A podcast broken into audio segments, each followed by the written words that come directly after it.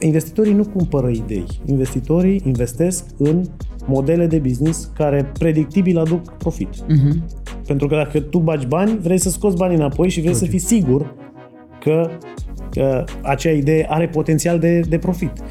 Și investitorii cu experiențe se uită la, la idei de afaceri sau la, la, la prototipuri care au randament de cel puțin 10-20 ori. Episod susținut de podele3d.ro Podele exclusiviste cu rășini luminescente. Salutare și bine te-am găsit la Gândește Diferit, un podcast ce își propune să aducă oameni cu o viziune diferită care să te ajute să vezi lucrurile dintr-o altă perspectivă. Invitatul pe care l-am adus în această seară se vrea un falimentar de 4 ori, dar cu toate astea, din punctul meu de vedere, și al altora este numărul 1 în ceea ce privește zona de antreprenoriat din România. Cristian Onețiu, bine ai venit!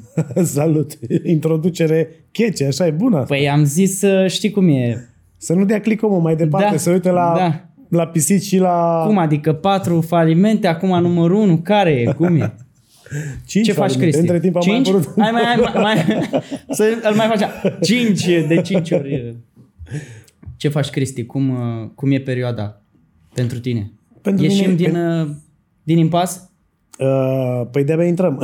De-abia intrăm? da, ieșim din impasul uh, reglementărilor legale care blo- au blocat, care au blocat o grămadă de companii și activități intrăm în, alt, uh, în altă etapă în care acum se văd efectele industriilor care au căzut, uh-huh. a falimentelor care au apărut, a concedierilor care au apărut, au apărut și a banilor injectați de Uniunea Europeană și de guvern care nu sunt sustenabili. Uh-huh. Acum e perioada de trecere înapoi la economia normală, în care nu mai sunt uh, astfel de bani pompați aiurea și în care se vor vedea rezultatele pandemiei. Okay. O reașezare a industriilor, o reașezare a modelelor de business, o reașezare. Unde crezi că se vor, se vor duce industriile? Ce crezi că o să pice? Ce crezi că o să ia așa amploare din ce în ce mai mult? Viziunea mea e cumva zona asta uh, de chestii, uh, cum le zic eu, pentru uh, manipulări, lucruri pe care le pot face inclusiv roboții, cum ar fi, de exemplu, casele de marcat automate care deja s-au băgat pe la toate magazinele astea mari. Da și cred că o să rămână din ce în ce mai mult zonele astea creative. Dar întrebarea mea e, ok, rămân zonele creative, dar ce facem cu ceilalți? Nu, de fiecare, la fiecare revoluție industrială sau fiecare revoluție uh, a concediat anumite categorii de oameni și a generat noi locuri de muncă. Uh-huh. Deci nu fac probleme că oamenii nu să aibă... Nu, hai să nuanțez. Oamenii care vor să lucreze întotdeauna își vor găsi locuri de muncă în noua, în noua economie, în noua, după, noua, după revoluția care se prin care trecem și acum. Uh, doar că unii vor fi victime pentru că nu vor mai vrea să schimbe cariera. O să spună deja e a doua schimbare, am lucrat pe vremea lui Ceaușescu făcând ceva, m-a prins democrația asta ciudată cu industrializarea, a trebuit să învăț să tastez la un calculator, uh-huh. a mhm. trebuit să fac niște lucruri și acum îmi spui de fapt că trebuie să mă conectez la un device care poate cu mintea să controlez acel device prea mult, gata, de destul. Deci cel care, oamenii care se opresc în, în, a, în a uita ce au învățat și a reînvăța lucruri, vor fi întotdeauna victimele unor astfel de, de schimbări fundamentale. Pentru că acum suntem într-o schimbare fundamentală, o nouă revoluție uh, a, a informației și a, și a democratizării uh, accesului la informații și la tot ce înseamnă value. Uh-huh. Și ce fac tinerii care se gândesc că uh, ok, dacă se schimbă atât de mult uh, toate lucrurile astea, poate ar fi bine să nu mă mai duc la o facultate. Bă, eu nu sunt exemplu cel mai bun, pentru că eu mi-am terminat facultatea după vreo 10 ani de zile pentru că a insistat mama să am o diplomă. Deci eu nu sunt eu un n-am, n-am eu, reușit eu nu, nu, la mine mama a zis dacă n-ai diplomă și carte de muncă, nu mai vorbești Știu cu mine. Știu că ai carte de muncă, by the way. Ți-ai făcut, muncă, ai da. Noroc, Mămică, mama. uite, Mam, uite, carte de muncă. uite diplomă, uite carte. Da, da, la insistențele ei. Eu nu sunt exemplu cel mai potrivit să îndrum un tânăr Uh, dar dacă tot faci o facultate, cred că uh, facultățile sunt mult întârziate și nu învață pe copii ce urmează în viitor. Cred că învață lucruri pe care profesorii le-au învățat din trecut și repetă aceleași lucruri. Uh, dar nu-i tocmai rău, adică măcar te învață să ai o structură a învățării, măcar te învață să uh-huh. cooperezi într-o echipă, să ai o grupă cu care lucrezi, să faci niște experiențe practice și îți creează contextul ca tu de acolo să faci alte lucruri practice. Altfel spus, să mergi în voluntariat, să intri în procese de menti, a fi menti în, în grupuri de mentorat, uh-huh. în a intra în proiecte paralele. Deci facultatea nu mi se pare un uh, waste of time. Nu mi se pare un waste of time dacă pui alte lucruri practice pe lângă uh, ce vizează viitorul. Cumva facultatea ar trebui să te obișnuiască cu examenele, pentru că viața e cam așa e. E, e o grămadă de examene Clar. mai departe. Ai nevoie de să te înveți cu presiunea examenului, cu pregătirea. Uh, mă rog, uneori viața e și invers. Prima dată vine examenul și după aia învățarea. La școală înveți da, da. și dai examen, dar în viață de multe, ori, și după de aceea, multe ori, da. Da, dar măcar te înveți cu cu presiunea asta a, a unor momente importante în care trebuie să te, să te încorzi și să dai randament. Uh, dacă iei doar școala și nu faci nimic pe lângă, s-ar putea să înveți niște lucruri de care nu mai ai nevoie în viitor. Uh-huh. Deci cred că e o alegere personală. Trebuie să, școala e doar un 30% din, din, uh, din ce ar trebui să, să experimentezi în perioada asta 18, 22, 23. Eu observ așa o tendință tot mai mare și în, rândul, în special în rândul tinerilor, că ideea asta de a fi angajat undeva îi sperie din ce în ce mai mult și ei dau eject la treaba asta din ce în ce mai mult. Adică cu toții vrem să ne facem uh, ori freelanceri, ori propriu business, ori și așa mai departe. Da. Foarte repede. Foarte mâine. repede. Da. Și mâine zam Lamborghini. Eu în capcana și... asta am căzut, recunosc A, da? și eu. Da, bineînțeles, am căzut și eu. Am, am crezut că pot să dau lovitura peste noapte. Și am crezut că, păi cât durează? Trei Bine, luni, când, două când, luni, trei luni. Când altcândva să crezi? Da, adică dacă clar. nu la vârsta asta, când să crezi? La 40 de ani când clar. îți dai seama că realitatea nu e asta? Clar. Mi-a dat cineva o lecție așa foarte importantă în viața mea și mi-a arătat după o muncă de 2 ani cum a explodat ceva efectiv peste noapte și am zis, aha, deci 2 ani nu s-a întâmplat nimic beznă și după 2 ani a explodat. Deci da. așa trebuie să fac și eu. Ok. Nu ne-a luat, nu ne-a luat 7 ani să setăm business-ul să setăm business-ul, da? Trei ani să predăm uh, frâiele unor altor directori generali și au fost trei, de al treilea l-am nimerit, uh, pentru că la început nu prea, angajezi pe cineva, dar nu prea vrei să dai frâiele, că ți se pare că totul ești șmecherul. Da. Al doilea a avut o mare problemă de caracter și ne-am dat seama că, uite, și la nivel înalt sunt oameni cu probleme de caracter. Uh-huh. Al treilea a fost cel câștigător și, uite, de 5 ani, 6 ani ne bucurăm de independența față de business, businessul condus ex- exclusiv de echipa executivă. Deci, 7, 3, 15 ani. Mam, să fie ceva super stabil. Să fie ceva. De, de 5 ani de zile este stabil fără noi. Șapte ani de zile a trebuit să setăm toate lucrurile pentru că am fost proști, pentru că n-am vrut să învățăm bunele practici, am vrut să reinventăm roata, puteam să scurtăm la 3-4. Uh-huh. Mhm. Probabil 3-4, dacă aveam pe cineva să ne ajute în procesul ăsta de predare de responsabilitate, nu aveam două eșecuri, poate doar unul uh-huh. la mhm. nivel de echipă executivă. Deci probabil că aș fi putut scurta cei 10 ani la 5-6. Dar mai scurt de atât nu știu și n-am văzut. Ok.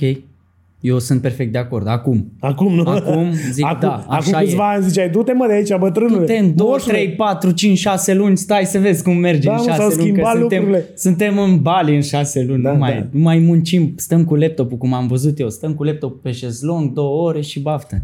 Da. da, lucrurile nu stau chiar așa. Uh, cum fac, uh, de unde o apucă tinerii ăștia? De unde o apucă? Pentru că Cred că să lucrezi într-o corporație pentru 2-3 ani de zile, 4, fără să-ți vinzi sufletul și fără să-ți iei credit, e o încă o soluție. De ce? Pentru că, dar nu e singura soluție, sunt mai multe soluții uh-huh. și uh, ți le pun pe rând așa cum le văd eu. Deci, pentru cei care sunt mai, uh, mai, mai fricoși și vor să-și câștige încrederea în ei și mai ales uh, încrederea că înțeleg cum se construiește un business și cum se, care sunt principiile de operare a unui business, o variantă bună este să stea într-un, într-un, într-o corporație uh, și să încerce să învețe mai multe lucruri în corporația aia, să nu devină șoricel care să se specializeze pe ceva, uh, să ia 1500 de euro pentru că îi dă corporația banii ăștia să-și ia credit și o casă de care nu are nevoie. Uh-huh. Deci dacă se duce acolo să învețe din mai multe departamente și să învețe cum, cum pune problema o corporație, e un ase treaba asta, pentru că învățarea e pe banii altora. Uh-huh. O altă variantă ar fi să meargă direct în companiile antreprenoriale măricele, și să facă, să intre într-o zonă de men- mentorat, adică să devină mentii unor antreprenori, poate chiar în timpul facultății, să, fără bani sau cu bani de transport și mâncare, uh-huh. uh, și să învețe mindset-ul unui antreprenor. Cât mai aproape de antreprenor, nu foarte jos, să aibă contact cu el, o dată pe zi, o dată la săptămână măcar, să înțeleagă, pentru că atunci când stai lângă cineva care funcționează 100% antreprenorial, ți se modelează creierul și modul în care tu vezi lucrurile. Corporația îți dă procese, proceduri, uh, uh, reguli, uh-huh. guvernanță corporatistă, vezi cum se întâmplă lucrurile într-o organizație mare, antreprenorul îți modelează uh, partea asta de, de mindset și cum trebuie să vezi în viitor și cum trebuie să, să, să iei riscurile. Și o altă componentă importantă ar fi voluntariatul, în care îți, îți demonstrezi abilitățile de lider pentru că n-ai o poziție dată, ești parte dintr-o echipă și îți dai seama dacă devii lider în organizația respectivă și îți antrenează și spiritul ăsta de a contribui la ceva pentru care nu ești plătit, dar care îți dă foarte multă relevanță și multă satisfacție sufletească. Deci cred că o combinație între okay. aceste trei experiențe l-ar uh, șlefui pe un, uh, pe un viitor antreprenor. Și dacă el pe la 20 și ceva de ani când termină facultate are experiențele astea trei, lucrează part-time într-o corporație, face mentorat într-o, uh, într-o organizație antreprenorială, e implicat în proiecte, și începe să-și dea seama cam care ar fi businessul pe care ar vrea să-l construiască și își face un mic business plan și un pitch grozav într-un context în care uh, antreprenori sau investitori potriviți uh, sunt să asculte, uh, cred că are șanse mari să atragă atenția. Nu înseamnă că va reuși, dar atrage atenția și uh, se pune la masa mai mică în care cineva poate să-i ofere o șansă investițională să și să-i spună exact ce are de făcut și mai ales ce are de obținut. Suntem uh, foarte mulți, probabil, și oameni care se gândesc, bă, uite, am o, am o idee, nu știu neapărat dacă știu să scriu un plan de business, dar cred că găsesc pe internet cum să fac treaba asta. Unde mă duc cu el? Care sunt oportunitățile pe care le oferă România, de exemplu? În primul rând, oamenii trebuie să înțeleagă că ideile nu sunt valoroase. Uh-huh. Știu, o să spună lumea, vai de mine, dar... Da, așa zic și eu, că da. bro, ideea are toată lumea, eu așa zic, bro, da. ideea are toată lumea. Dar uh, tinerii care vin la antreprenori cu experiență, crezând că n-au și ei un dulap de idei, uh-huh. se înșală. Deci noi avem idei, sute, dar nu avem timp pentru ele. Da. Uh, ideea valorează 1%, 9% valorează planificarea și pretestarea ei, ceea ce noi numim minimum viable product sau product market fit sau minimum marketable product, acel uh, produs sau serviciu pe care vrei să-l lansezi uh-huh. și care l-ai pretestat înainte să vezi că are tracțiune, că ai echipa potrivită care poate să facă treaba asta și ai uh, diferențiatorul suficient de mare în așa fel încât să-ți faci loc între uh, ceilalți concurenți. Uh, dacă astea trei lucruri le-ai rezolvat, uh, ai șanse mari să fii ascultat. Pentru că ideea a trecut de la o idee la ceva ce... Ideea mai mult e, e mai mult o ipoteză. Uh-huh. Că ideea spune, dacă aș face treaba asta, oamenii ar cumpăra și asta ar putea fi profitabil. Uh, investitorii nu cumpără idei. Investitorii investesc în modele de business care predictibil aduc profit. Uh-huh. Pentru că dacă tu bagi bani, vrei să scoți banii înapoi și vrei okay. să fii sigur că uh, acea idee are potențial de, de profit. Și investitorii cu experiențe se uită la, la idei de afaceri sau la, la, la prototipuri care au randament de cel puțin 10-20 ori. Uh-huh. Nu la randamente mici. De ce? O să spună lumea, bă, dar nu vă mai satură Dumnezeu, mă, haloșilor, nu da. vă mai 10, 20. Pentru că uh, investitorii angel, de tip angel investor investesc în 10-20 de business-uri. Maxim două reușesc. Deci din alea două trebuie să scoți banii pe toate pierderile celelalte. Cam astea da. sunt cifrele. Și atunci dacă nu, și toate trebuie să aibă mă, măcar prezumtiv multiplicatorul ăsta de randament ori 20. Deci dacă îmi cer 50 de mii, trebuie să, ai, trebuie să poți să vii să-mi arăți că îmi dai un milion înapoi. În, pe hârtie. Pentru că din 20 de idei în care bag, 18 o să cadă. Okay. Deci 18 ori 50, fă socoteala câți bani am pierdut. Și atunci rămân doi cai frumoși care încă mai au șanse. Da. Și ăia practic plătesc și pierderile pe care le-au suferit celelalte business-uri care n-au mers din diverse motive. Au supraevaluat tracțiunea produsului. Echipa s-a spart în două sau în trei imediat ce au început să primească 3 lei, deja n-au mai știut să lucreze ca echipă. Uh, softul pe care l-au făcut a fost depășit de altcineva pentru că cineva lucra în paralel la altceva și nu știau și le-au luat-o înainte. Uh-huh. Diverse alte motive. Sau n-au făcut bine estimarea banilor și au zis că le trebuie 100 de mii și deodată și-au dat seama că de fapt e un business care tot timpul cere bani și nu mai are finanțare mai departe. Sunt 100 de motive pentru care un business uh-huh. nu ajunge, nu un business, o, un MVP nu ajunge la ideea de business sustenabil. Deci, înainte de toate, ca să lămurim asta, nu e vorba de idee, e vorba de un prototip sau de un, uh, de un minimum viable product care să arate randament investițional. Apoi e vorba de toată nebunia asta de startare și să se întâmple lucrurile cum a planificat uh, și de-abia după aceea uh, tinerii care au astfel de business-uri sau altfel de, astfel de idei au acces la bani mai mulți.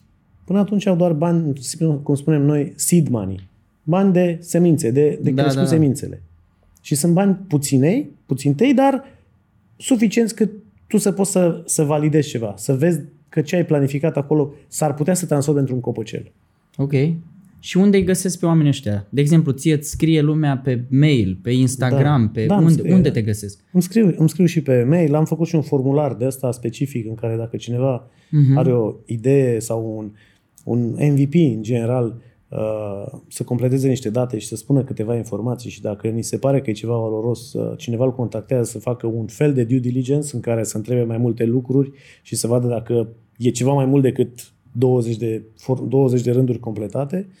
Uh, însă, în general, cel mai bun context prin care un, uh, un tânăr care are uh, o astfel de idee creață sunt contextele gata făcute, în care practic te duci într-un concurs de piciuri. Te duci într-un context în care există deja investitori acreditați. Marea problemă este că sunt puțini oameni în România care să fie și experimentați ca angel investori, să și aibă bani sau să mai aibă buget anul respectiv, uh-huh. pentru că uneori vin niște deal foarte bune și cheltui uh, banii care ai setat pentru angel investment în trei luni. Că fiecare dintre noi avem diversificat portofoliu. O parte din bani îi băgăm în investiții de real estate, o parte îi băgăm pe bursă, o parte îi băgăm în alte proiecte de blockchain, o parte îi băgăm în proiecte personale, o parte și rămâne o parte pe care zici, ok, pe asta, partea asta o aloc către niște business-uri care s-ar putea să aibă ori o mie în viitor. Da. Sunt foarte riscante pentru că n-ai nimic acolo, poți să pierzi tot și nu ești nici în controlul situației, deci pui o sumă pe care o ai. Și sunt puțini investitori care să aibă bugetul clar, criterii clare de departajare și un funnel prin care să, uh, să ajungă la el uh, aceste informații. Și atunci cele mai bune contexte sunt astea organizate. Se face, nu știu, un hackathon de business în care vin 5-6 oameni care și știu să jurizeze și au apetit investițional și au bani. Ok. Astea sunt cele mai bune, pentru că acolo oamenii sunt și validați, uh, știu ce să întrebe, știu cum să ajute, știu cum să creeze sinergii și au și bani. Dacă zic că vor să bage, au banii pregătiți, dar trebuie să validezi da. că ceea ce ai spus acolo e real. Um, alte zone de astea sunt companiile de venture capital, care sunt uh, deja au început să apară și în România, sunt trei din câte știu eu până acum, s-ar putea să mai fie și altele între timp, dar de un an nu mai sunt prin țară și nu știu ce s-a mai întâmplat. Uh, Problema este că aceste companii de venture capital, aceste fonduri uh, de investiții care uh, finanțează exact aceste MVP-uri, aceste companii la start, care au potențial mare de creștere, doar ca informație, anul trecut au reușit să dea, cred că aveau fiecare vreo 40 de milioane alocați, să cheltuie și să investească. Uh-huh.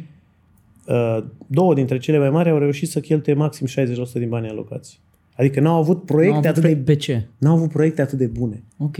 Au, idei sunt multe. N-au avut proiecte. Da. N-au putut arăta acele proiecte că pot duce mai departe și că finanțarea pe care i-o dau și finanțările lor erau destul de măricele. Jumătate de milion în prima fază, între 200 și 500 de mii în prima fază uh-huh. și apoi câte un milion și două dacă business-ul creștea. Ceea ce ne spune trei lucruri. Unu, că avem niște visători care nu știu să transforme visele astea frumoase și ideile astea crețe în niște proiecte viabile. Asta e prima. Și de asta se plâng și ei. Băi, deci nu mai putem, nu mai. Toată lumea vine cu, am vrea să uberizăm orice, dar nu totul se uberizează și nu asta e... da. Doi, nu avem uh, uh, disponibilitatea asta de a ne asocia cu alții pentru a crea o echipă suficient de puternică. Vin tot timpul oameni singuratici. Eu vreau să fac asta, dar care e echipa? Păi nu, voi angajați echipă. Stai puțin, că la început e vorba de energia unui grup de fondatori. Da. Unde-s restul? Păi nu că ăla m-a păcălit, ăla, nu, ăla e prost, ăla e... N-avem, n-avem exercițiu colaborării în proiecte mici în care noi să ne validăm și să ne creăm un fel de cerc de antreprenori pe lângă noi. Uh-huh. Și trei, uh, nu înțelegem cum funcționează uh, modelul ăsta de finanțare externă. Vine cineva și spune, uite, îți dau banii ăștia și trebuie să dai atâta din business și după aceea mai trebuie să dai și mai mult din business pentru că mai vin alți investitori, pentru că noi suntem doar pentru o perioadă, dar vor veni alții și trebuie să faci asta și ajungi undeva la 28% sau la 20% din, uh, din... Și zic, vai, dar cum doar 20%? Păi nu, 20% ăștia de acum valorează 5 milioane. 100% din cei acum valorează 0. da, da, da. Și zice, da, da, doar 20%. Cum adică doar 20%? Adică, păi și ceilalți de ce te-ar finanța dacă n-au și ei parte din business? Păi nu știu, așa să-mi dea și când uh, business-ul uh, poate să-i dăm înapoi. Păi și care e câștigul lor? De ce s-ar Du-te la bancă. Păi du-te la bancă. Păi banca nu-mi dă. De ce nu-ți dă? Că n-ai active. Deci oamenii ăștia îți Riscă. riscă tot. Tu peste șase luni de zile poți să spui, bă, n-a mers produsul, banii s aruncați. A, nu m-am gândit. Deci noi nu înțelegem conceptul de cost of cash. Mhm. Nu îl înțelegem că e un cost atașat unui, unei lichidități. Da. Și nu suntem dispuși să dăm din 100%. Asta o regăsești și la antreprenori maturi. Mai vine câte un fond de investiții să le cumpere business-ul sau participațiuni. Vai, dar nu pot să vând, că ăsta e copilul meu.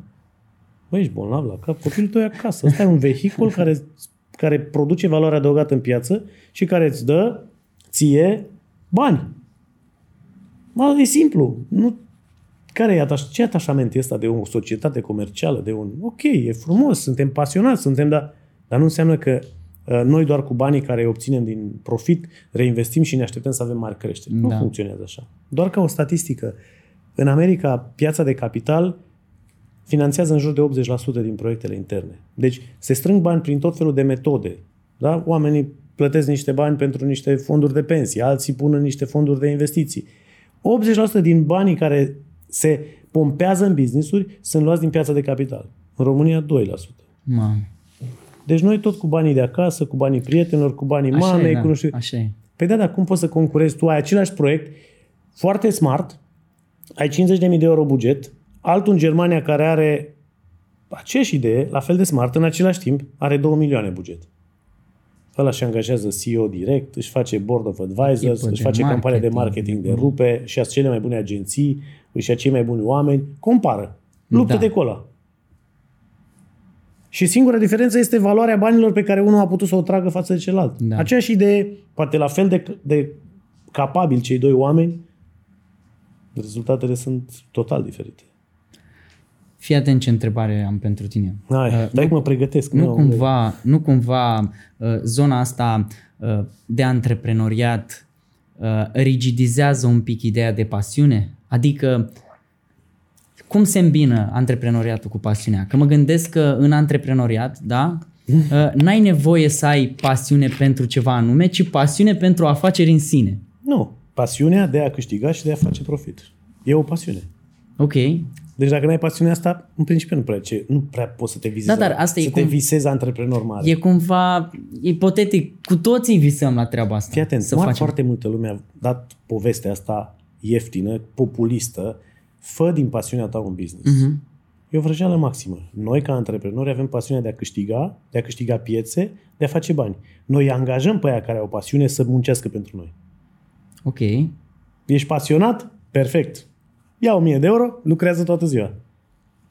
Asta cu pa- fă din pasiunea ta o, o afacere este uh, pentru uh, a fost inventată în America de niște băieți deștepți care au scris cărți și programe de dezvoltare personală și antreprenoriat, dar ei n-au făcut niciodată antreprenoriat. ok. Pasiunea unui antreprenor este să aducă valoare în piață mare, să creeze ecosisteme care să aducă valoare în piață, să atragă talente, să, să, să livreze lucruri diferențiatoare, să schimbe lumea, să facă profit. Astea fac parte din pasiunile unui antreprenor. Nu contează că uh, e o, un lanț de pizzerii sau este o, nu știu, un, uh, un software care ajută proprietarii de clădiri să-și gestioneze relația cu uh, cei care sunt în chirie acolo. Ok. Deci poate fi cumva privit uh, antreprenoriatul ca o pasiune în sine, de exemplu cum e actoria. Sunt pasionat de actorie, sunt pasionat de antreprenoriat. Uh, Sunt pasionat de a aduce valoare în piață, sunt pasionat în a crea echipe funcționale, sunt pasionat în a crea ecosisteme valoroase, sunt pasionat să câștig, sunt pasionat să uh, fac bani, ce pot să fac? Antreprenoriat. E Ok. pe dos, adică pas, cumva pasiunile astea te duc către niște meserii. Mhm. Că și tu nu ești pasionat de actorie. Tu ești pasionat în a aduce o bucurie unui om, a transmite ceva. Tu ești Da. pasionat în a pune într-o, într-o lucrare artistică anumite experiențe umane. Astea sunt pasiunile tale. Și zici, ok, ce aș putea să fac cu pasiunile astea? Actorie. Mhm. Deci nu meseria în sine este cea care te atrage, ci pasiunea ta pentru a, în general pentru a oferi și pentru a primi. Pentru a oferi ceva și pentru a primi ceva, determină locul tău. Ok. Dacă tu ești pasionat de a crea aceste lucruri uh, și de a da mai departe privitorilor ceva, tu vei face acea meserie. Dar dacă vine unul și vrea să facă cea mai, uh, cea mai profitabilă franciză de teatru, va avea cu tot o altă pasiune decât tu pentru a Da. da ceva content oamenilor. Da. Ăla e antreprenorul, ăsta este pasionatul expert. Mhm. Toți au nevoie, ecosistemul ăsta are nevoie de toți. Clar. Nu putem fi toți antreprenori, cum nu putem fi toți uh, cei care dau cu sapa sau cei care suntem manageri. Sau... Avem nevoie de toți. În realitate, în România, e un antreprenor la 100 de oameni. Uh, Dar nu din cei funcționali. Adică avem 1.800.000 de companii, din care 1.500.000 sunt active. Estimez undeva în jur de 400.000, 500.000 de, de, de antreprenori, să zic așa, în, în spatele acestor companii. Fă socoteala, 400.000 la 18 milioane, cam cum suntem, și din care doar vreo 30.000 de companii sunt uh, bune, profitabile, care fac bani. Și Ok. vreo 3.000 din ele, adică 10% din ele care fac profit serios și care au creștere și care... Deci e o piață destul de slăbuță, Da, da, da. cu, cu o piață mică. România e o piață mică. Deci e loc. E loc. E E, e loc și uh, adică suntem atât de jos încât doar în sus putem crește. Ok. Adică Nu stres. Da, adică suntem la fundul Am înțeles. la fundul Europei, suntem la jos de tot. Orică ne trage Europa în sus, orică ne împingem noi, mai jos de aici, doar dacă pică toată lumea cu totul, Am ne înțeles. putem duce. Dar nu mult, nu așa mult, asta e vestea bună. Noi nu ducem nici chiar așa mult în jos, dar nici nu avem trambulină Da. să sărim prea mult în sus. Da. De ce trebuie să se apuce un tânăr care aspiră spre direcția asta? Cu ce trebuie să o, cu ce trebuie să o ia din loc? Dacă vrea să devină antreprenor, Da. Mă, nu știu dacă am o rețetă, dar uh, cred că sunt mai multe puncte pe care trebuie să le bifeze. Mhm. De asta mă întorc la exemplu cu corporația, uh, antreprenorul ca, men- ca mentor și voluntariatul. Uh, cred că, în primul rând, trebuie să uh, începe să, să înceapă să învețe meseria asta de antreprenor, dacă și-a dat seama că asta e pentru el, uh, să învețe uh, să învețe economie, să învețe afacereza. Noi avem și un site afacereza.ro Da, da, da, știu. gratuit.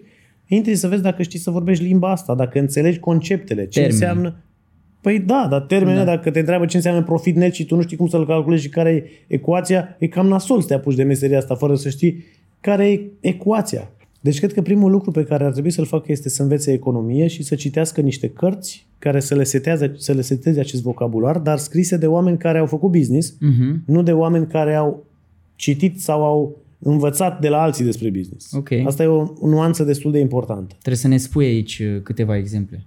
Bune, nu de celelalte. Da, da. Păi uite, uh, Două. Start în antreprenoriat, scrise de mine, Asta, da. nu? Uh, Sunt, uh, sunt câteva cărți. Uite, uh, Marius Ghenea, la fel, are carte scrisă Antreprenoriat. El este antreprenor și a pus tot, tot efortul în a scrie o carte, la fel ca și mine. Uh, Mai sunt alt, deci sunt și cărți românești, sunt și cărți internaționale scrise de antreprenori. Uh, Gary Vaynerchuk, antreprenor. El să vezi ce spune un, un lucrător antreprenor, nu un povestitor despre antreprenoriat. Da.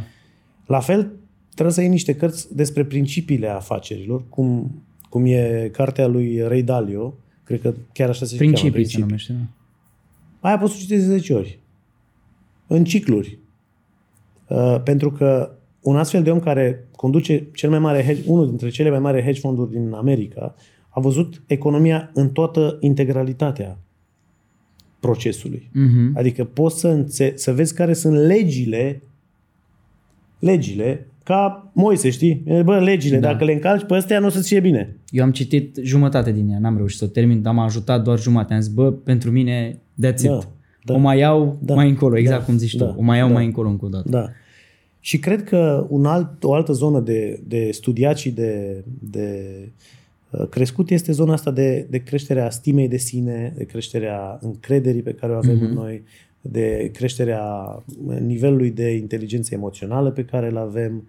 Uh, tot ceea ce astăzi este generic pus în zona de personal development. Uh, time management, competențe de astea soft și hard pe care să le dezvoltăm la noi și pe care să începem să le conștientizăm. Prima etapă este asta de conștientizare și cred că cea mai frumoasă zonă în care știi că nu știi. Da. Și în care zici, bă, știu că nu știu, deci trebuie să încep să știu. Când te duci în cadranul celălalt, pe cel mai rău cadran este ăla, nu știu că nu știu. Ignoranții, majoritatea oamenilor care lucrează pentru un salariu mediu sau da. minim, se duc la lucru și își închiriază corpul pentru 8 ore, mintea mai rar, dar unii și mintea.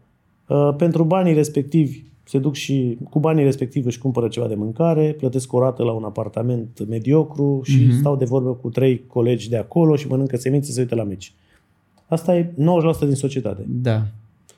Aia nu știu că nu știu. Și nici nu interesează. E ceea ce noi numim ignoranți.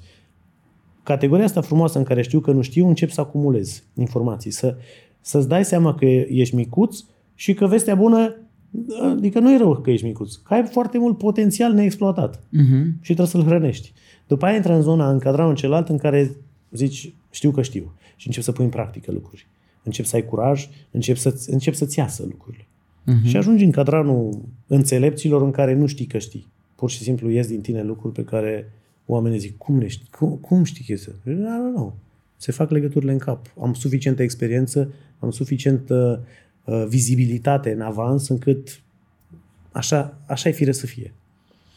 Uh, deci, prima parte ar, ar fi de, de conștientizare a lucrurilor care nu le știm și să uh-huh. începem să ne informăm. A doua chestie importantă pe care ar, cred că ar trebui să o facă tinerii aspiranți în a deveni antreprenori este să facă proiecte și să înceapă să fie buni la a construi proiecte bune.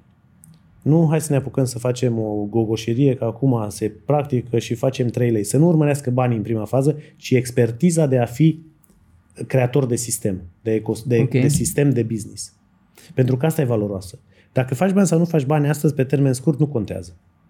Dar să înțelegi mecanica și să creezi un ecosistem pe care tu să-l poți gestiona, la, uh, de, de, uh, îl poți uh, desena, apoi uh, proiecta și apoi pune în practică, asta e priceless. Pentru că dacă înveți, chesti- înveți chestia asta, indiferent de modelul de business pe care vrei să-l faci mai departe, Copy-paste. ești free. Da. Mă rog, sunt specificități ale businessului, dar tu înțelegi, dacă știi să faci o mașină odată, poți să faci o grămadă de modele de mașini. Mm-hmm. O mhm. grămadă, și mari, și mici, și biciclete, pentru că principiile de funcționare sunt aceleași. Mm-hmm. 80% din modul în care se construiește un business, indiferent de ce vrea să servească, ce client, dacă e produs, serviciu, marketplace, SaaS, B2B, B2C, B2G, doesn't matter, e cam la fel. Da. Șasiul e cam același. După aia, forme, ca, cât de mare e, nu câți oameni, da. Deci asta ar fi a doua, să înceapă să facă proiecte sau să contribuie la proiecte. De unde învață cineva cum să facă concret un proiect? Partea tehnică. Ce cuprinde coperta, ce cuprinde prima pagină, ce cuprinde... Uh, sunt foarte multe proiecte uh, educaționale făcute chiar de tineri. Uite, Tineri în Arenă, de exemplu, e un proiect făcut de Romanian Business Leaders uh, prin care încearcă să-i asiste pe tinerii aspiranți în ale antreprenoriatului să-și facă un plan de business, uh-huh. să-l susțină, să obțină mentorat din partea unora ca noi care le dăm timp ca și mentori pe o perioadă de un an de zile. Sunt o grămadă de, de contexte prin care ei ar putea să uh, iasă din zona de confort și să învețe ceva, să se pună la încercare. Deci cumva de la meci trebuie să fii și tu un pic pe fază să urmărești paginile care trebuie, nu doar pe X, Eu tot Y, am spus Z că și așa viața e mai ca și departe. Google, depinde ce cauți. Da, Google îți dă răspunsul exact ce cauți tu. Dacă tu cauți pisici, îți dă pisici. da. Dacă tu cauți concurs de antreprenoriat, îți mai puține și au puține view-uri, că sunt puțin interesați de așa ceva, dar găsești. Deci nu există astăzi Să nu găsești. Nu. Te duci Da. da. la Sfântul Google și îi spui, zimi, caut asta. și dacă nu găsești pe prima pagină, mai perseverezi și tu Clar. De câteva pagini să găsești ceva. Și intri în contact cu ei și te implici. paradoxul în aceste concursuri este că noi întotdeauna suntem sub așteptări decât ce ne așteptăm. Uh-huh. Deci nu sunt suficienți oameni care să intre în concurs. Nu sunt suficienți oameni care vor să se pună la încercare. Da. Că le e frică, stai, dar poate nu o să iasă, dar poate e poveste, poate e vrăjeală, poate mă, poate mă fură. Deci sunt atât de multe lucruri băgate în capul nostru din comunismul ăsta care s-au dus mai departe generațional, care ne blochează să avansăm chiar dacă inițial avem o bună intenție. Hai mă să ies de aici, din Da, zona da, asta. da, da, da. Deci trebuie să spargem cumva și tiparele astea ale timpului care au rămas peste noi de la de la înaintași. Da. Uh, și dacă mă întreb cum, cred că răspunsul este să-ți dorești o altfel de viață decât o au cei care ți-au setat principiile astea. Uh-huh. Dacă tu vrei pentru tine altceva decât ce au ăia, e clar că tu trebuie să schimbi la nivel de valori și principii, că ele reprezintă, de fapt, uh, fundamentul pe care tu începi să construiești alte habituri, altfel de networking, altfel Da. de oameni în jurul tău, altfel de... uh, și începi să asimilezi altfel de informații. Dacă rămâi la aceleași pattern de atunci, teoretic vei obține tot cam aia. Păi Robert Greene zicea într-un podcast de-a lui că practic în momentul în care îți dai seama că de fapt ești suma lucrurilor care ți-au fost băgate în cap, din punctul ăla cam poți să faci orice. Like, Da. La orice te gândești poți să te duci în direcția aia. Dacă nu renunți la chestiile care ți-au fost băgate în cap, te tot lovești. Cum ai zis și tu, vrei să te înscrii la un concurs, zici, hai că nu mă înscriu, că dacă ăia de fapt vor doar să-mi fure ideea. Că și Da, așa da, mai da, da, departe. da, da, da. Da, Adică sunt tot felul rămâi- de ăștia, dar semnăm un NDA. Hai, mă, că noi vrem să te ajutăm, nu tu pe noi. Da. Îmi imaginez cum e acolo. Te umflă râsul. Deci. da, îmi imaginez. Dar stai că am fost într-un program de mentorat în care eram 40 de mentori. Mă, s-a făcut o campanie națională, Mhm. s-au înregistrat 34 de mentii. Bă, și eram numai mari. Mamă. 34! Mă, a fost penibil, ne-am adunat, noi am venit toți 40 Mamă. și de aia din 34 au venit 20 și ceva. Nici măcar nu au venit toți după ce, bă, le-am, le-a cerut 100 de confirmări. Da, vin.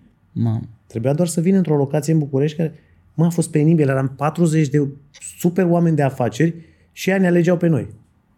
Și am zis lui ăla la un dat, bă, fă cumva, hai să ne alegem noi fiecare pe cineva. E penibil să vină aia să uite la noi. Erau cei mai mari antreprenori Ca la din România. vitrină, Și a spus, erați. Mie îmi place de la. și noi Eram... eram... să iei ceva sexy pe tine, Cristi, serios. Băi, deci nu, dar nu, nu e normal, știi? Nu e normal. Trebuia să fie 500 de oameni care să stea la rând să, să se întâlnească cu noi, știi? Da. S-au mai schimbat lucrurile. De atunci s-au mai schimbat lucrurile că au mai înțeles uh, importanța mentoratului. Dar a fost o situație în care... Și după aia, a, un zic, eu n-am de unde să învăț, pe bune. Da. Pe cumva asta am vrut eu să scot uh, și vreau să scot în evidență. Bă, dacă îți dorești ceva, trebuie să te duci să cauți, să-l întrebi pe ăla, să-l scrii. Dacă sunt 10 oameni, îi spamezi. De exemplu, eu un pic te-am spamat pe tine, recunosc. Da, asta e viața. Dacă mi-am dorit, uite, pam, direct. Adică... Da, eu mă, dar sunt- mai spamat, mai spamat simpatic. Da, Așa. eu sunt de părere că dacă îți dorești cu adevărat ceva, te duci înspre, până se întâmplă, știi? Da. Și, și să știi că asta nu se termină cu primul succes. Asta e un fel de mindset for life. Da. Uh, să, să știi exact cu cine trebuie să vorbești pentru a uh, uh, construi o nouă bucată din puzzle-ul pe care tu vrei să-l construiești este o competență care se dezvoltă toată viața. Pentru că permanent în viață ai nevoie de alți oameni uh, și ai ceva să le oferi și să le ceri. Da. Ai tot timpul, dacă ai o ofertă bună de parteneriat și de, de a cere și a da, uh, nu există om de pe planeta asta care să nu-ți răspundă. Sunt Nu știu, total ce de mi-ai- nu știu ce mi-ai oferit, nu știu ce mi-ai oferit, dar... Uh, ne- La, la tineri în arenă ne-am cunoscut noi. Mm, mm. Exact, și mi-a Da. plăcut de tine. Ai văzut? Da, A fost simplu. Te-am văzut și mi-a plăcut. Am zis, bă, uite, ăștia sunt ăștia sunt genul de, de, uh, de oameni din tânăra generație care, care îi mișcă pe ceilalți, care au energie. Mhm. Pentru că majoritatea sunt morți. Netflix, gaming, coding, eu mai știu ce mai fac pe acolo. Se uită, bă, vor aia, vor aia, tot vor. Bă, da, vrei să faci ceva sau nu doar vrei să obții ceva? Mhm. Și când am văzut că ești uh, cu vână, am zis, da, Da, cumva ți-am zis, eu mi-am băgat în cap de pe la vreo 20 ceva de ani că am fost setat de acasă, de familie, de prieteni, de pe un standard și am zis, bă, stai așa că eu vreau, like, eu îmi doresc o viață mai bună decât atât. Nu vreau să intru pe același făgaș. Da. Nu vreau să mă însor, să-mi iau un câine, să-mi iau o mașină și să-mi iau un apartament. Nu, nu vreau să fac da, treaba asta. da. și am spart, uh, am spart treburile alea și în momentul în care le-am spart, pur și simplu s-au întâmplat lucruri. Adică, nu știu, de unde am vorbit la conferința respectivă și s-a întâmplat să te cunosc pe tine. Zic, wow. Da. Și de aici am următoarea întrebare pentru tine, care pentru mine e foarte importantă și cred că și pentru oameni. Cum împași tu zona asta de business, care e o zonă umană, e o zonă de afaceri cu zona spirituală? Nu te-am auzit prea des vorbind de, de treaba asta și de asta am zis să te și întreb. Uh, nu Cum că o le vezi? împa- Nu, cuvântul nu cum le împac. Cum o vezi, de fapt? Uh, ele sunt subordonate una alteia. Ok. Uh, ordinea este partea spirituală, partea de familie, care ia foarte mult din, as- din valorile și din deciziile de acolo, și apoi uh, partea de business. Deci asta e ordinea și businessul se, este în subordinea familiei, familia este în subordinea credinței. Ok. Asta e ordinea pentru mine. Și ca și m, bune practic, bune practici, să zic, pe care le ai din zona spirituală în business, ce ai putea să zici? Cumva ce Mă, noi vreau eu mergem- să scot noi în mergem, evidență- odată la, noi mergem odată la, o dată sau de două ori pe an la o mănăstire uh, foarte drăguță pe care noi o apreciem și o, as- și o ajutăm și suntem mai mulți antreprenori care mergem acolo și vreo trei zile ne pune ea la muncă și uh, plata pentru munca noastră este că acei oameni stau de vorbă cu noi. Și noi venim cu toate întrebările de business, principiile de business și ei ne dau capul de masă și ne a- reașează. Pentru că atunci când pleci în calea lumii, te, defect, te defectezi. Da, da. Și așa că ne mai ducem din când în când ca bună practică. Mai întreba bună practică Da, da, da. ocazională. Ne ducem acolo și uh, în cumva realiniem principiile pe care noi le folosim în business la principiile universale. Uh-huh. Pentru că dacă ești în afara legii, te zbați ca prostul. Și oricât vrei să construiești, construiești ca manole. Construiești și după aceea, dacă, dacă vântul suflă încolo cu 100 de km pe oră și tu vrei să faci ceva exact împotrivă, ești tâmpit. Da. Iar legile spirituale, din punctul meu de vedere, sunt peste legile materiale. N-are sens să construiești ceva material dacă ești împotriva legii firescului spiritual. Deci asta e o bună practică. Uh-huh. O altă bună practică este contemplarea zilnică a ceea ce ai făcut și dacă ești în zona valorilor pe care le-ai asumat și care sunt de inspirație, uh, uh, în cazul meu creștină, uh, și dacă ai făcut ceva pe lângă. Adică, uh, să zic așa, self-awareness și alinierea a ceea ce faci, a ceea ce tu gândești și ceea ce ai setat, dacă asta se reflectă în, în faptele tale. Uh-huh. Și repararea cât mai rapidă, dacă mai poți, a greșelilor pe care le-ai făcut. Ca să reintri în firesc. Ai avut uh, gândirea asta din totdeauna sau ai descoperit-o la un moment dat? N-am avut-o, nu. Adică am avut-o când eram mic, bunica mea era foarte credincioasă și o persoană specială care a murit în pat în timpul somnului. Deci, pur și simplu, a dormit, n-a murit. N-a fost niciodată Ci că, e, bolnavă. ci că e cea mai, uh, cea mai lină trecere. Da. Asta în timpul Așa, somnului. deci, așa dimineața mai era. trezit. Da, pur și simplu. Și, dar nu s-a supărat niciodată, era foarte credincioasă, era foarte și calmă întotdeauna. Uh, și pentru, pentru mine ea a fost foarte aproape, știi? Dar, dar după aceea ai mei erau uh, atei uh, muncitori, adică pentru ei nu prea era, mm-hmm. nu s-a transmis la ei, că au trăit la oraș, comunismul era Da. în floare. Uh, dar s-a reactivat după vârstă. S-a reactivat după vârstă, nu paradoxal, ci firesc, cu proști ca mine, prin probleme, că altfel nu înțelegem. Adică Da. da. dacă ne dă de toate, zicem că noi am făcut. Așa că trebuie să ne dea niște reseturi. Da. Să, să te pui puțin în genunchi, știi? Până nu te pui în genunchi și până nu-ți accepti uh, micimea, nu se întâmplă nimic mare în viața ta. Eu sunt de acord.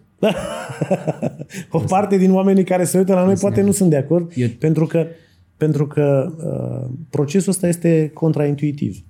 Să te, să te conștientizezi mic pentru a putea crește este contraintuitiv. Corect. Americanii ne-au spus întotdeauna fake it till you make it. Da. Bă, nu contează dacă ești mic, tu fă mare, că ăia o să te vadă mare și o să te... E o mizerie. Și așa de greu. Și sindromul ăsta a impostorului se dezvoltă cel mai mult în contextul ăsta. Mhm. În care tu știi că ești un mic răhățel, but you act like a big donut. Come Da. on. Come on.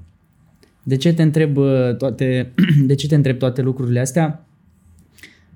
Consider că tinerii și cumva și oamenii chiar un pic mai pe la 30, care au succes din punct de vedere material, financiar, carieră și așa mai departe, îi văd pe foarte mulți că neglijează zona asta spirituală, ca la un moment dat să se ducă în cădere liberă și să o ia să înțeleagă de fapt care sunt, da. care sunt principiile. Și mi se pare că ar fi mișto inclusiv oameni ca tine, care stăpânesc ambele nuanțe, că dacă nu le stăpâneai, nu ajungeai până în punctul ăsta. Nu mergea doar cu una dintre ele, cum zici tu. Ele au mers mână-mână. Mm.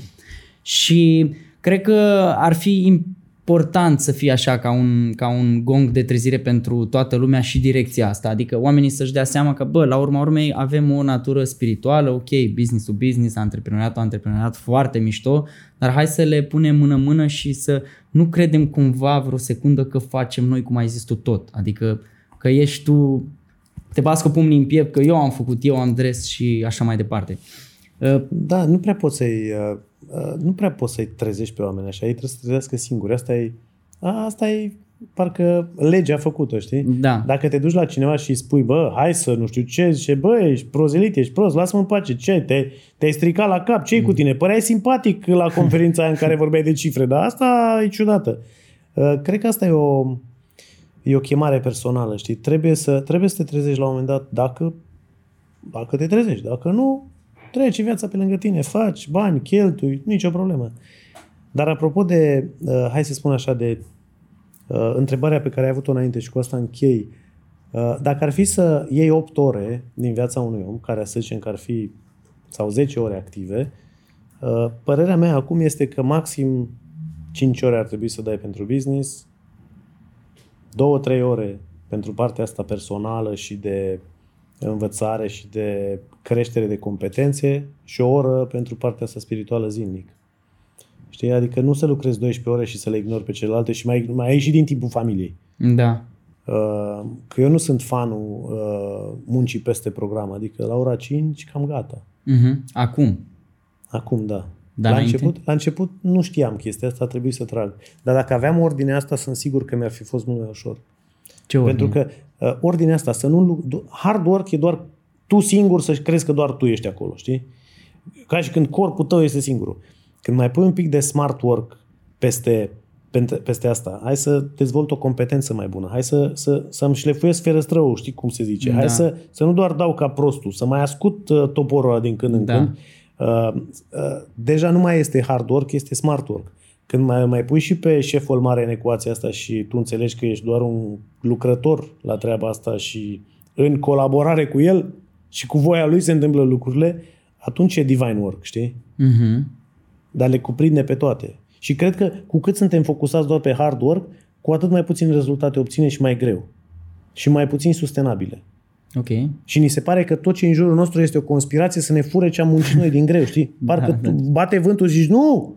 Păi stai da. că vântul e firesc, el bate pe aici, trebuie să te adaptezi cu el. E ca și când ai o barcă pe care ai construit-o, o pui pe apă în final și zici, aoleu, ăsta ce Păi vânt. Aoleu, păi stai puțin, că nu, ăsta e în afara. Păi nu, tu trebuie să colaborezi cu vântul. Uh-huh. A, nu, nu. Și ăstea ce? Svaluri. Aoleu. Deci cumva uh, învățarea asta continuă este unul dintre, dintre secrete, așa, din punct de vedere nu e mare secret, dar ce vreau eu să te întreb pe tine este, tu în punctul ăsta mai înveți? Da, cam tot timpul. Doar că sunt tot felul de experiențe. Vezi, învățarea nu mai are doar forma unei cărți. Uh-huh. Sunt, uh, am un grup foarte mișto de mastermind cu niște oameni ca mine, care semănăm cumva, sau nu neapărat semănăm la față sau la industrie, dar uh, avem aceleași valori, uh-huh. care e o sursă inepuizabilă de învățare. Avem tot felul de experiențe, plecăm împreună cu familiile, în tot felul de campuri în care stăm și uh, ne vedem altfel și învățăm uh, tot de la noi, dar și de la niște oameni din alte civilizații care vin să ne spună din alte perspective cum, se, cum gândesc ei, cum fac ei, care sunt principiile lor de business. Uh, intrăm în tot felul de programe executive. Chiar acum am terminat un program executiv de la Harvard în care doar anumit, un anumit tip de antreprenori învață, cu un anumit tip de profesori, cu un anumit tip de uh-huh. informație. Uh, acum ceva timp am fost într-un business simulation în care am învățat uh, pe un simulator foarte, foarte mare uh, decision making process, ce faci și ce decizii iei. Deci sunt Uh, învățarea uh, la adult se numește andragogie. Andragogie. La copii este pedagogia. Uh-huh. Când noi, și sunt puțini oameni care, adulți, care înțeleg că ei nu mai învață ca și copiii. Și andragogia presupune un alt fel de proces de învățare. Copiii sunt considerați tabula rasa, ei nu știu nimic și trebuie să pui informații și apoi ei să înceapă să gestioneze cu ele. Adultul deja are totul plin, foarte greu mai acceptă informații noi, el trebuie să-și reorganizeze în primul rând informațiile existente ca să lase loc altor informații și trebuie să găsească meaning și scop și obiectiv pentru a învăța. Copilul mm-hmm. nu are un scop și obiectiv. El nu înțelege că îl ajută la ceva. Da. El pur și simplu are dorința de a acumula și profesorul, dacă stimulează asta, el acumulează. Mintea adultului este plină, el trebuie să-și restructureze, să-și găsească o motivație. Ca să-și găsească o motivație trebuie să aibă un alt proces de experimentare și de, de interacțiune cu, cu, cu acele concepte ca să-și dea seama că nu știe și ce îi lipsește. Deci procesul ăsta este total diferit și din păcate sunt foarte mulți adulți și educatori de adulți care folosesc metode pedagogice pentru adulți. Okay. Which is wrong.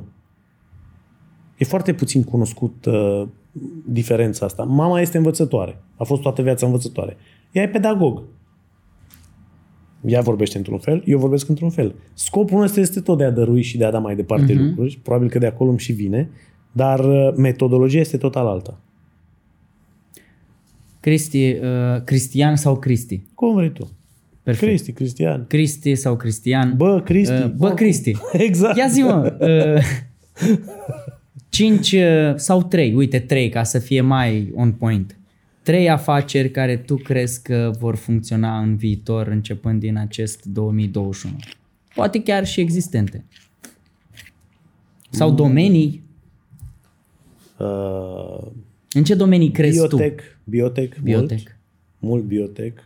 Health tech, foarte mult. Cred în asta. Poate că și la vârsta la care prețuiesc mai mult sănătatea. Okay. Acum, poate blockchain, artificial intelligence, VR, uh, real estate la nivel uh, de luxury, ultra luxury goods, Uh-huh. Uh, cred că sunt câteva care vor, uh, vor bubui. Deja se arată că da. că în perioada asta de pandemie au, au, au prins având foarte mult, dar uh, imaginează-ți că uh, tehnologii pe blockchain cu artificial intelligence și cu VR se pun împreună la un moment dat. No.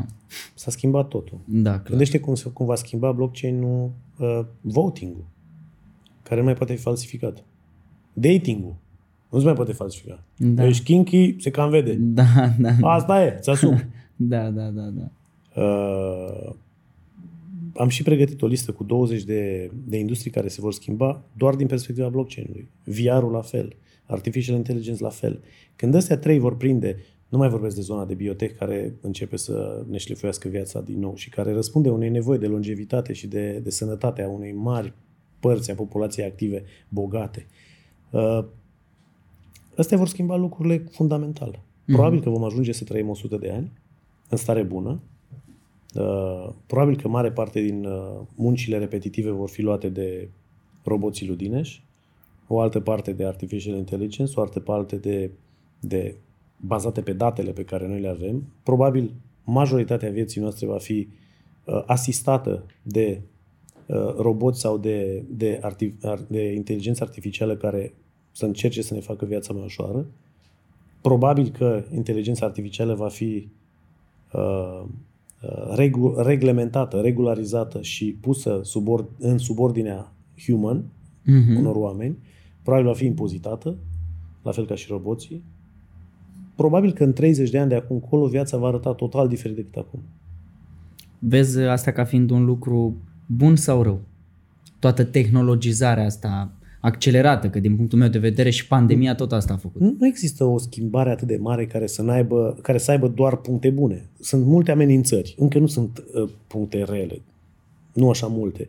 Dar sunt multe amenințări să, să pierdem controlul artifici- a, a, a, inteligenței artificiale ar fi un mare, un mare, o mare problemă. Să pierdem a, dreptul asupra uh, datelor personale și nu vorbesc doar de clicurile pe Facebook, aici Da. vorbesc de afecțiunile pe care tu le ai și dosarul medical pe care îl ai. Toate datele personale despre tine, să pierdem controlul asu- asupra lor și să fie uh, deținute de alții, o să fie o formă de dictatură totală. Deci sunt amenințări în fața noastră. Mhm. Dar cred că trebuie să rămânem activi, implicați și uh, vocali uh, în, a, în a nu doar a spune ce se poate strica, ci a acționa uh, în așa fel încât aceste lucruri să fie construite într-un mod etic. Evoluția asta și revoluția asta are o promisiune de o viață mai lungă, mai frumoasă, mai fericită, mai sănătoasă, mai, uh, mai prosperă. Mhm. Și de fiecare dată când vedem că se, o- se ia pe altă stradă, să urlăm, să facem, uh, să facem uh, ceva public în privința asta. Și poate pentru noi ca antreprenori să construim modele de business care să promită treaba asta, să se țină de treaba asta. Cred că noi ca și antreprenori avem datoria să creăm aceste modele de business-uri care să fie și etice și care să fie aliniate cu această promisiune a, Mhm. a, a, a viitorului. Russell Brunson zicea că antreprenorii o să schimbe lumea. Da, Sunt cei care Sper. cumva, Doamne ajută. Sper. Nu știu sigur dacă o să schimbe. Mai avem mult de muncă și noi la nivel de a lucra împreună, la continua să învățăm, la a crea sisteme care să fie echitabile, nu doar profitabile. Mm-hmm. Cred că avem și noi multe Clar. lucruri de învățat. Clar. Dar uh, e posibil ca oamenii care au spirit antreprenorial să fie mult mai necesare acum decât în trecut. E posibil. Și asta poate să fie și șef de corporații, poate să fie și freelancer. Spiritul antreprenorial și intraprenoriatul se poate manifesta oriunde. Uh, și antreprenorii au de învățat în a, în a gândi ecosisteme întregi, pentru că antreprenoriatul este liberal în, și nu vorbesc de partidul național, este, este mai sălbatic, adică uh-huh. e pe principiu selecție naturală și nu poate Da, duce da. la gară. Dar societatea nu poți să o primește, nu poți să o privești așa.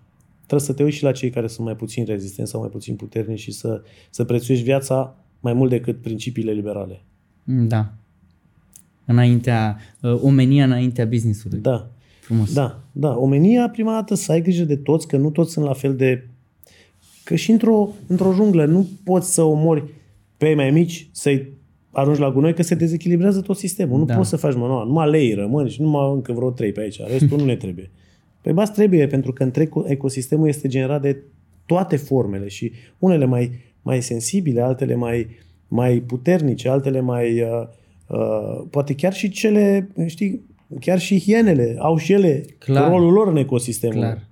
Că altfel natura nu ne-ar fi dat uh, muște și alte chestii. Da, nu? adică, adică n-au putem să ne apărut, uităm la n-au natură. apărut aiurea, da. Da. Și noi suntem diferiți. Avem tot învățișare de oameni, dar totuși suntem specii în subspecii Da. care cumva trebuie protejate și trebuie, trebuie, să, trebuie cu toții să ajungem la destinația, nu doar, nu doar aleșii. Mhm. Asta e de fapt marea luptă astăzi este între uh, tâmpiți ca mine care cred că toți trebuie să facem saltul de conștiință și de dezvoltare mai încolo și alții ca și ăștia bogați din tech care cred că doar ei sunt aleși și doar ei se vor duce mai departe și noi trebuie să devenim coduri. Ce te-a mânat uh, după primul faliment, după al doilea faliment, după al treilea faliment să continui, în afară că aveai de dat bani? Bă, să știi că a fost important. Deci când Știu, ești plin de, îmi când ești imaginez. plin de datorii, n-ai altă Știu, cale. îmi Deci imaginez. trebuie să faci, să încerci din nou. Uh, nu știu, s-ar putea să fie o, uh, psihologic vorbind, uh, cred că eram un copil frustrat care trebuia să-mi demonstrez mie că valorez ceva și, uh, și cred că cred că această, această frustrare interioară m-a împins să prove myself. Știi? Mhm. Dacă eram un copil de bangata care aveam de toate, probabil nu aveam ce demonstra că le aveam pe toate. Eu nu aveam nimic. La ce vârstă? La ce vârstă? Primul, primul. La 21 de ani. 23, 25, Una după alta, așa. da, una după alta, da. Frumos. Uh, frumos, da. Pare frumos Ai acum avut o așa cum- copilărie frumoasă. o, o, tine, o tinerețe, O tinerețe palpitantă. frumoasă. Cred că, pe de o parte, uh, frustrarea asta, un copil frustrat care vrea să demonstreze. Da, Simplu, nu nimic complicat. Cred că sunt mulți de ăștia. Dar am vrut mai mult decât alții, probabil. da. Copil de la un oraș, dintr-un oraș mic, care nu avea nimic, care vrea multe și care am mai și văzut în niște exchange programs, m-am dus în Franța la un moment dat cu școala să vedem ceva și Am zis, Doamne, știam că există ceva, dar n-am văzut la mine, deci sigur există, deci merită să trag. Am văzut ceva. Poate ăsta ar fi al doilea punct, că am avut o altă perspectivă. Am văzut un point of reference. Da. Și am zis, hopa, ce au zis ai mei e valabil aici și și așa nu-mi plăcea. Dar eu știam că există un loc din ăla și l-am văzut. Mhm. Aha, ok. Și asta l-am perpetuat. Nu știu dacă, dacă ai auzit ceva din ce am vorbit eu până acum în alte interviuri. Spuneam că la un moment dat, în ultimul faliment, m-am dus în Monte Carlo cu ultimii bani. Pentru că vroiam să mă duc lângă oameni care chiar au reușit financiar Da. și să le înțeleg neputințele, uh, excelențele personale, să văd care e mixul Mhm. care, a, care a fost valoros acolo. Cumva am continuat și după aceea, după ce uh, m-am dus acolo să văd, băi, e posibil sau nu e posibil? E greu? Cât de greu e? Ai patru mâini, patru picioare, două creiere, ce ai de fapt în plus și eu n-am? Se rezumă totul la trial and error? Dacă ar fi să, dacă ar fi să creăm doar ceea ce s-a făcut înainte, aș spune că uh, îmbunătățirea, a- șlefuirea unei bune practici ar fi, ar fi uh, răspunsul. Dar trial and error înseamnă inovație. Da. Să nu faci trial and error pe lucruri care deja sunt bune practici. Aia e o prostie. Da, da. Adică să, să- nu mai inventezi roata încă o dată. Da, adică, bă, e inventată. Că Da. mă, ia-o, fă-o mai departe. Da, să da, vrei da. asta, asta e o tâmpenie. Dar să creezi ceva ce nu s-a creat înainte, ceea ce până la urmă astăzi are uh, cel mai mare eroi și cel mai mare valoare adăugată, trebuie să ai nebunia asta să faci trial and error. Mhm. Ce, să faci lucruri pe care nimeni până acum n-a avut curajul sau n-a avut acces la cloud să facă. Da.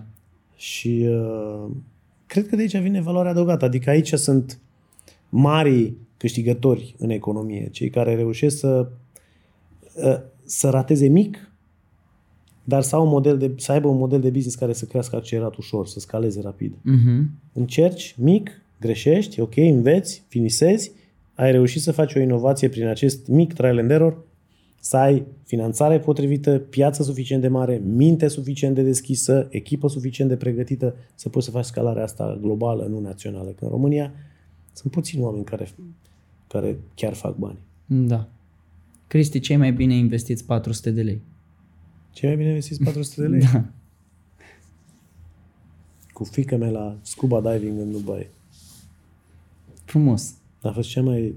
Uh, a fost o experiență foarte conectantă așa pentru noi, în care ne-am... Uh, uh, eu mai făcusem scuba, ea nu, era teamă cumva că auzise uh-huh. și a depășit o, un blocaj din ăsta așa pe care îl avea ea la 12 ani. A fost așa de, uh, de excited de experiență, uh, așa de eliberată. Uh, cumva momentul ăla al ei în care a zis, știi ce, orice se poate face în viață. Mișto. Da. Cred că asta, asta a fost... uh, Ca părinte nu poți să te bucuri mai mult de ceva decât de genul ăsta de eliberare ale copiilor. Să spună, a, cred că o să fie bine. Știam eu ei. că pot să fac asta. Da, să aibă ei. Mhm. Că așa tu le spui, îți dai seama, da? Ei se uită la tine ca la, bine mă, spui tu. Tu ești mare. Tu ești mare, Da. și știi tu și greu mi-e mie. Dar când el, când ea are așa, știe, o să fie, mă, cred că acum o să pot să fac orice. Mișto. Mă, am fost așa, am zis, și dacă mor mâine, am sentimentul că ea va putea să fie autonomă, ea va putea să-și, uh, să-și construiască o, o viață cu credința că poate să facă o grămadă de lucruri și că este decizia ei și perseverența ei și consistența ei doar uh, uh, sub semnul întrebării. Mhm. Restul există înăuntru și uh, uh, punctul de pornire există și restul doar, doar prin consistența ei să-și demonstreze cât de departe poate să ajungă.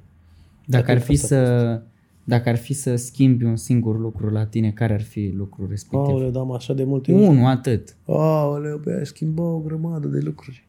Unu. Un lucru. Da. Acum ținând cont că am schimbat locația și m-am, schimb, m-am dus în altă, în altă locație să trăiesc pentru câțiva ani de zile, în glumesc. Um, cred că lucrul cel mai... Uh, sau hai să nu mai pun, nu știu dacă e primul, e unul din alea multe lucruri care trebuie să le schimb la mine. Uh, ar fi legat de modul în care mă uit la modul în care mă uit la oameni.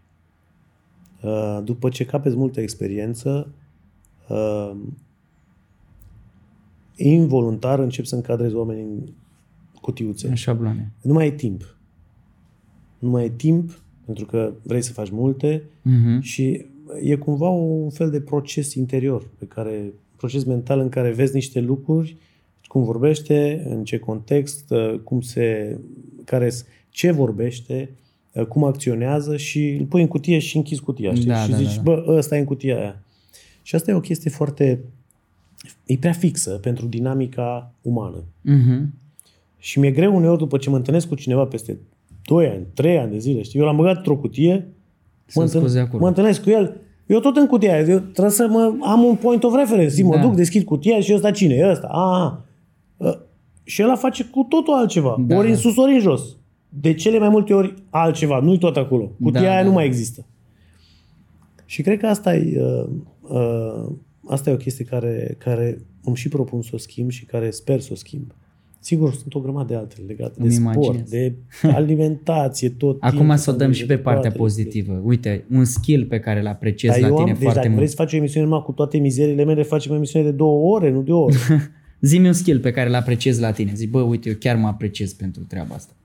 nu mă apreciez că n-am făcut eu mare lucru pentru el. Cu toate că e un skill foarte important Care? pentru mine. Conect, conectarea foarte facilă cu oamenii. Dar n-am Ok. făcut nimic pentru el. A, deci te-ai, așa te-ai născut, cu talentul Da. ăsta. Nu știu dacă a fost iară o, o, o, o compensare, o supracompensare a copilului neîncrezător din Da. da. Reșița care juca fotbal și care vrea și el să joace în echipa de fotbal. Habar n-am, nu știu, s-a construit cumva, dar n-am făcut nimic în privința asta. Mhm. Probabil s-a construit din contextul vieții mele, așa cum a fost el.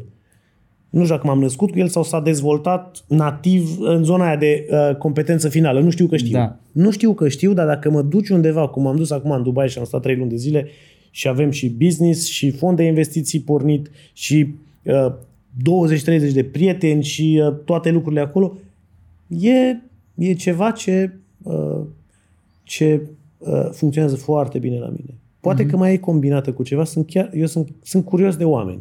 Mhm. Și poate oamenii sunt rare ori, rare ori întâlnesc privirea unui om curios cu adevărat. Mhm. Eu am curiozitatea asta, să ne cine ești? Mhm. Ce faci? Și poate că asta este pentru ei o chestie de bă, ăsta chiar e interes- și chiar mă interesează.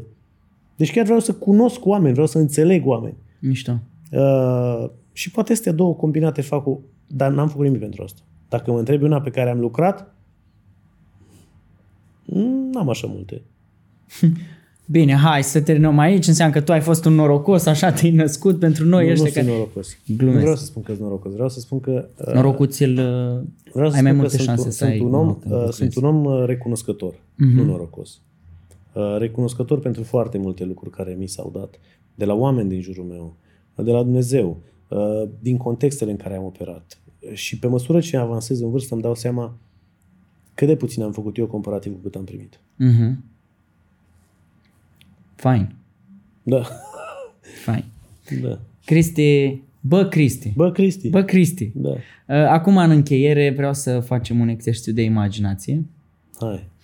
Uh, N-am pus ima- pe lista de competențe mari. Nu, e, a, încercăm acum, facem un trial and error, cine știe ce iese.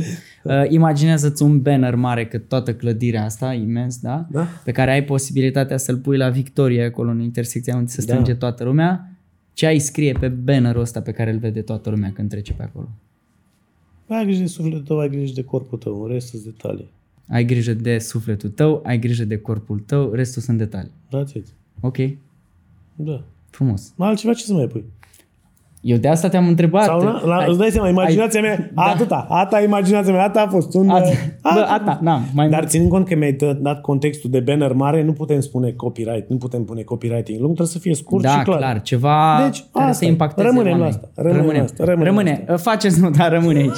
Rămâne, da. Uh, Cristi, mulțumesc pentru discuția asta. A fost uh, ca de fiecare dată o discuție minim interesantă. Cum zic Exact, eu. minim eu cred că uh, am descoperit și partea cealaltă în ceea ce te privește și asta mă bucură foarte mult. Mă bucur de altfel și că ești unul dintre cei care vor să lase lumea un loc mai bun decât au găsit-o. Asta e o vorbă pe care îmi place să o zic la final. Cristi, mulțumesc încă o dată. Cu drag.